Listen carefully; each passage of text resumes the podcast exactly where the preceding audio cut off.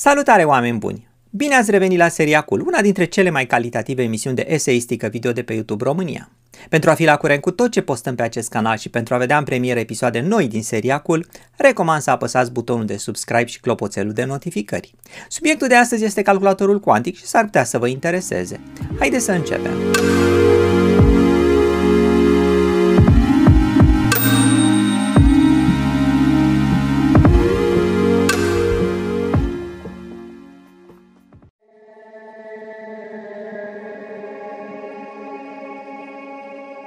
De câțiva ani, calculatorul cuantic există în realitate, sub forma unor dulapuri mari ce costă zeci de milioane de dolari, pe care noi, oamenii obișnuiți, încă nu ni le putem permite financiar. Cu toate că nu-l avem acasă, calculatorul cuantic face deja parte din cultura noastră. Vorbim despre el, citim despre el și îl vedem în filme. Cine e cercetător, face deja lucruri minunate cu el.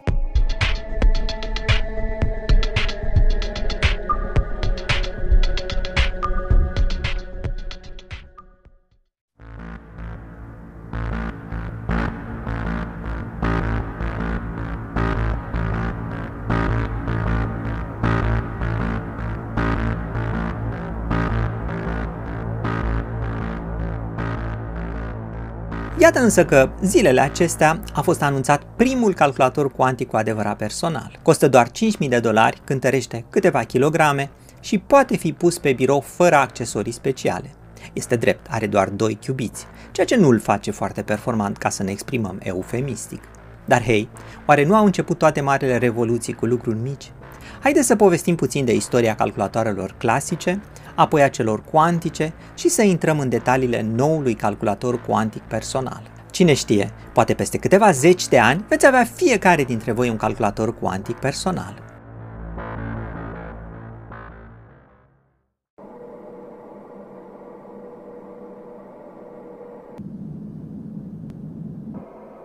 Hal, I won't argue with you anymore.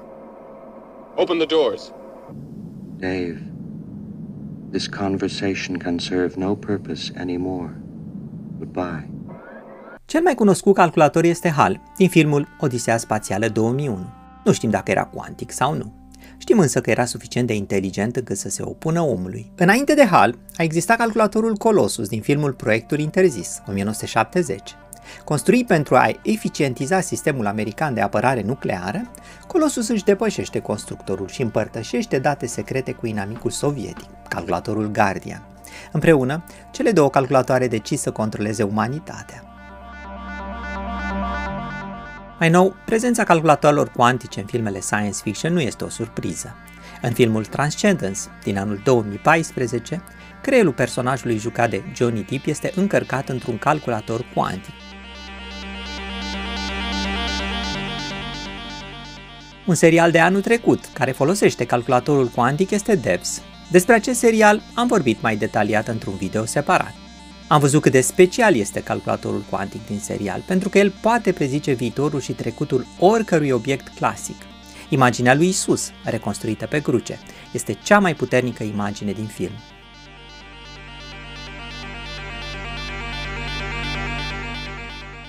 Din păcate, lumea reală nu este clasică și deterministă, ci cuantică.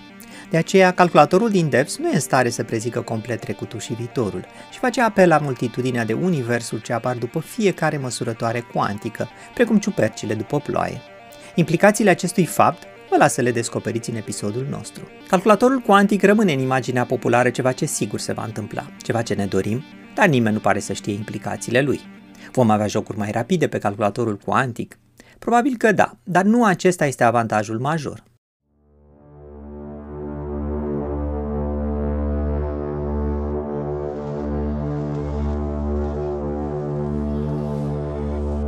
Istoria calculatorului începe cu cea a abacului, care a fost inventat în Babilon în anul 2700 înainte de Hristos.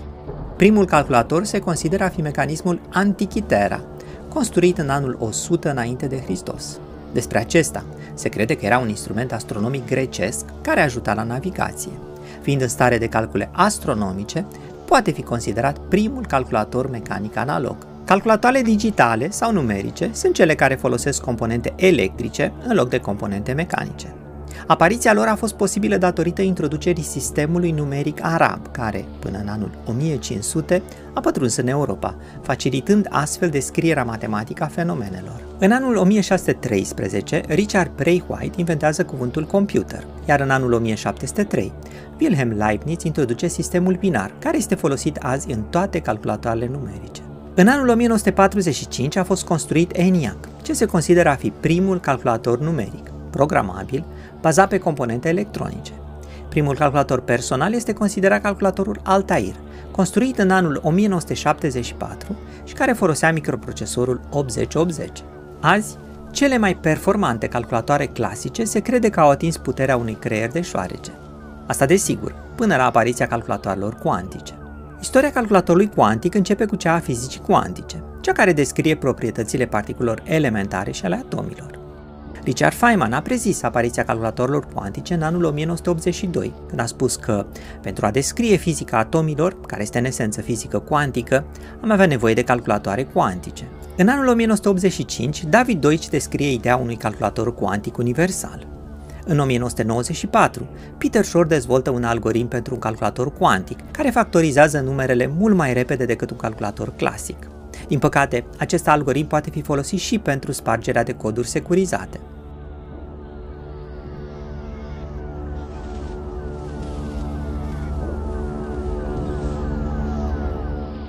În anul 2011, eficiența algoritmului Shor a fost demonstrată de către un grup de cercetare de la IBM, care a factorizat numere folosind un calculator cuantic cu 7 qubits, bazat pe o implementare cu rezonanță magnetică nucleară. În anul 1999 este fondată compania D-Wave de George Rose, iar în 2010 aceasta pune în vânzare primul calculator cuantic ce are 128 de qubits. În 2013, compania D-Wave introduce un calculator cuantic cu 512 qubits, iar în 2017, aceeași companie pune în vânzare un calculator cuantic cu 2000 de qubits. Astfel de sisteme costă multe zeci de milioane de euro și sunt în esență dulapuri uriașe. Ele se bazează pe inele supraconductoare pentru a memora și manipula qubitsii.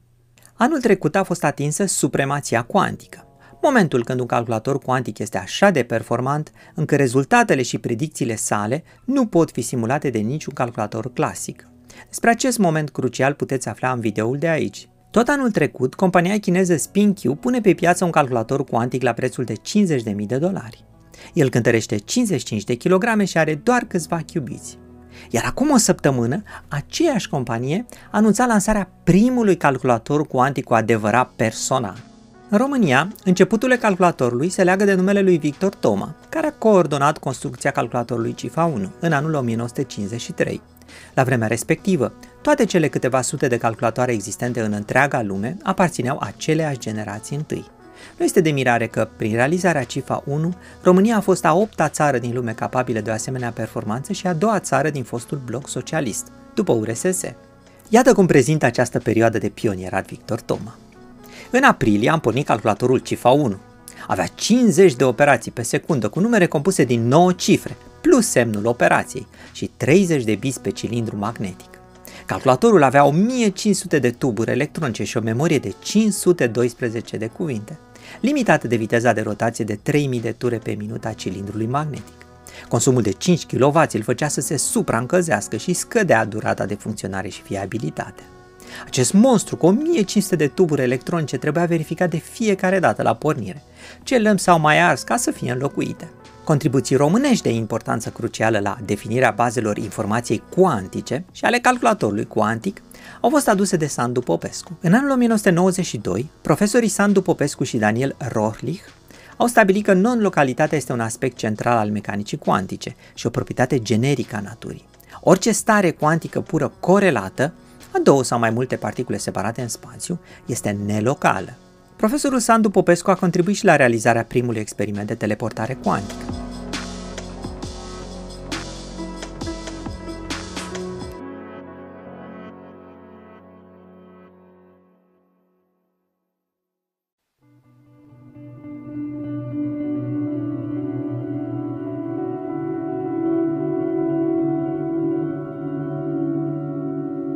Întorcându-ne la calculatoarele clasice, să observăm că ne-am înconjurat de ele nu de foarte mult timp, doar de câteva zeci de ani. Multă lume se aștepta ca aceste calculatoare să depășească foarte repede puterea minții umane.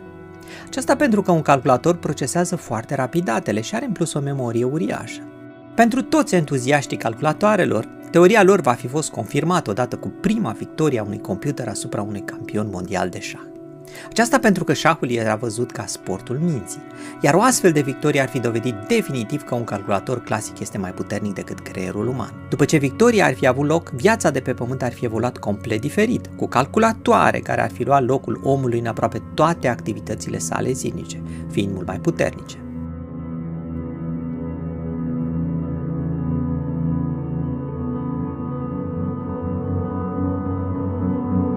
Un astfel de eveniment istoric a avut loc în anul 1997, atunci când calculatorul Deep Blue, construit de firma americană IBM, a reușit să câștige în fața campionului mondial de șah Garry Kasparov cu două victorii, o înfrângere și trei remize.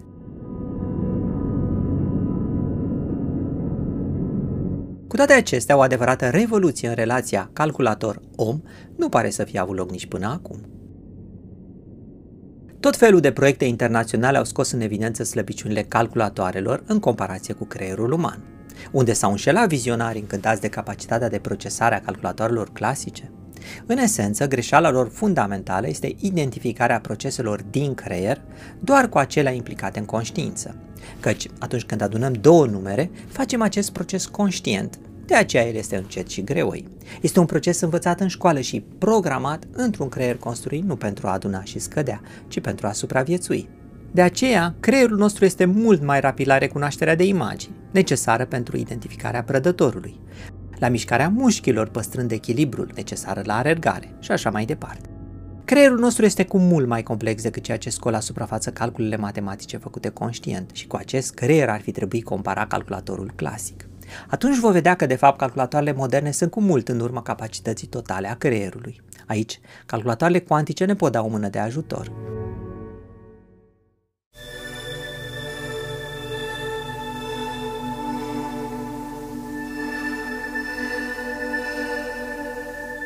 Ce este un calculator cuantic? Diferența esențială față de un calculator clasic este sugerată încă din numele lui. Un calculator cuantic folosește principiile fizicii cuantice pentru stocarea și procesarea informației. De aceea, calculatorul cuantic este o evoluție naturală a celui clasic. Într-un calculator clasic, unitatea de memorie este un bit clasic, 0 sau 1, iar procesarea este serială. Dacă, de exemplu, calculatorul clasic trebuie să afle câte pisici se află într-un set de fotografii, acesta caută pe rând în fiecare dintre fotografii și adună rezultatul. Timpul de căutare este lung, fiind direct proporțional cu numărul de fotografii. Calculatorul cuantic se bazează pe proprietatea de superpoziție cuantică, naturală obiectelor microscopice. Un electron, de exemplu, se află simultan în mai multe poziții din spațiu. La fel, unitatea de memorie a calculatorului cuantic, un qubit, este un bit ce poate fi simultan atât 0 cât și 1. Folosind această proprietate, în exemplul precedent, un calculator cuantic va căuta simultan pisici în toate fotografiile. Timpul de căutare va fi întotdeauna același, indiferent de numărul de fotografii și deci, în final, timpul este mai scurt. Numărul de procese care pot fi efectuate în paralel se calculează din numărul de qubits. Un calculator cuantic cu n qubits va calcula simultan 2 la puterea n de procese. Dacă are 3 qubits, vor fi 2 la puterea 3, adică 8 procese. Dacă are 300 de qubits, numărul de procese pe care le poate calcula simultan va fi 2 la puterea 300, care este un număr mai mare decât toți atomii din univers.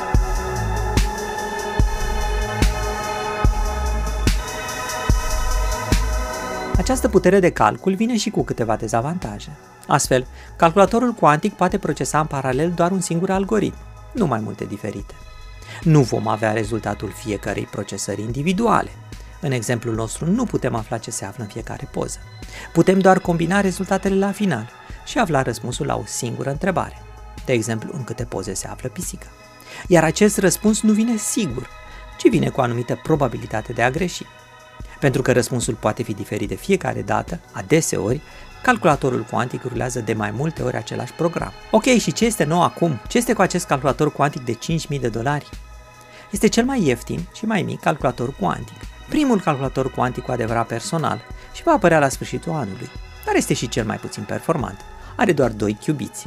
Asta înseamnă că poate procesa în paralel doar 4 procese. suficient pentru a face demonstrații în școli, folosind algoritmul Groover de căutare în baze de date. De ce sunt acestea mult mai ieftine decât calculatoarele cuantice standard de la D-Wave și IBM, care costă zeci de milioane de euro și au zeci, sute sau chiar 2000 de qubits? Tehnologia folosită.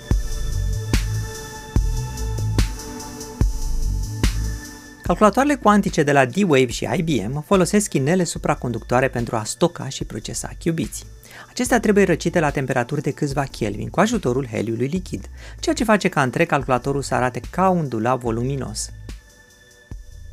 Pe de altă parte, compania SpinQ a ales să stocheze qubits în spinii nucleelor de atomi, o tehnologie folosită la începutul anilor 90 pentru calculatoarele cuantice, dar abandonată între timp. O direcție a spinului nuclear reprezintă bitul 1 și cealaltă bitul 0. Desigur, nucleul trebuie adus într-o stare de superpoziție cuantică, în așa fel încât să fie simultan atât 1 cât și 0. Cercetătorii de la SpinQ au ales molecula de dimetilfosfat, care ia forma unui lichid fără culoare la temperatura camerei. Mai multe molecule sunt captate cu ajutorul unui câmp magnetic, iar apoi valoarea spinului este citită sau scrisă cu ajutorul unor pulsuri radio, într-o metodă asemănătoare celei folosite în aparatele medicale cu rezonanță magnetică nucleară. Pentru că semnalul de la o moleculă este foarte mic, se folosesc 10 la puterea 15 molecule, care formează împreună câteva picături de lichid, ce stau într-o capsulă aflată în câmpul magnetic. În plus, câmpul magnetic este ajustat în continuu pentru a asigura uniformitatea sa. Lipsa necesității de a fi răcit, modalitatea de scriere și citire, împreună cu numărul de doar 2 qubits, fac ca în final noul calculator cuantic să fie mai mic și mai ieftin.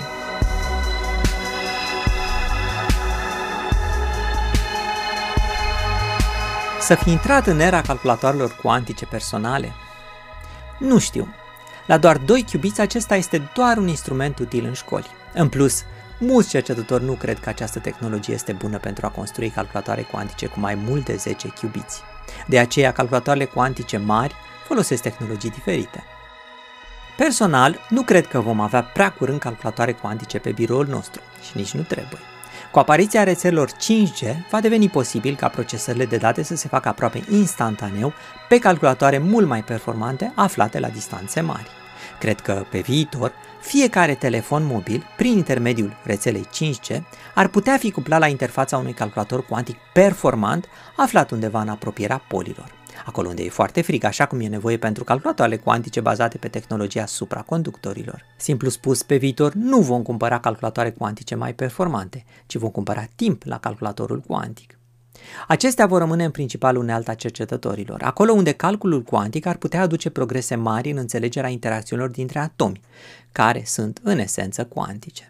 Înțelegerea câștigată va duce automat și la progres în fizica materialelor și producerea de noi medicamente. Calculatoarele cuantice vor conduce și la apariția comunicațiilor cuantice și implicit a internetului cuantic. Cam asta a fost și cu calculatorul cuantic personal. Sper că v-am dus cu povestea mea simultan în mai multe lumi. Vă mulțumesc foarte mult că ați ajuns până aici. Pentru cine vrea să vadă restul episoadelor din seria Cool, găsiți linkul în descriere. Aceste episoade sunt foarte dragi nouă, motiv pentru care eu și Radu muncim foarte mult la producția lor. Dacă doriți să ne susțineți, vă așteptăm pe Patreon sau pe YouTube Membership. Până data viitoare, eu sunt Cristian Presură, voi sunteți cool și vă doresc numai bine. La revedere!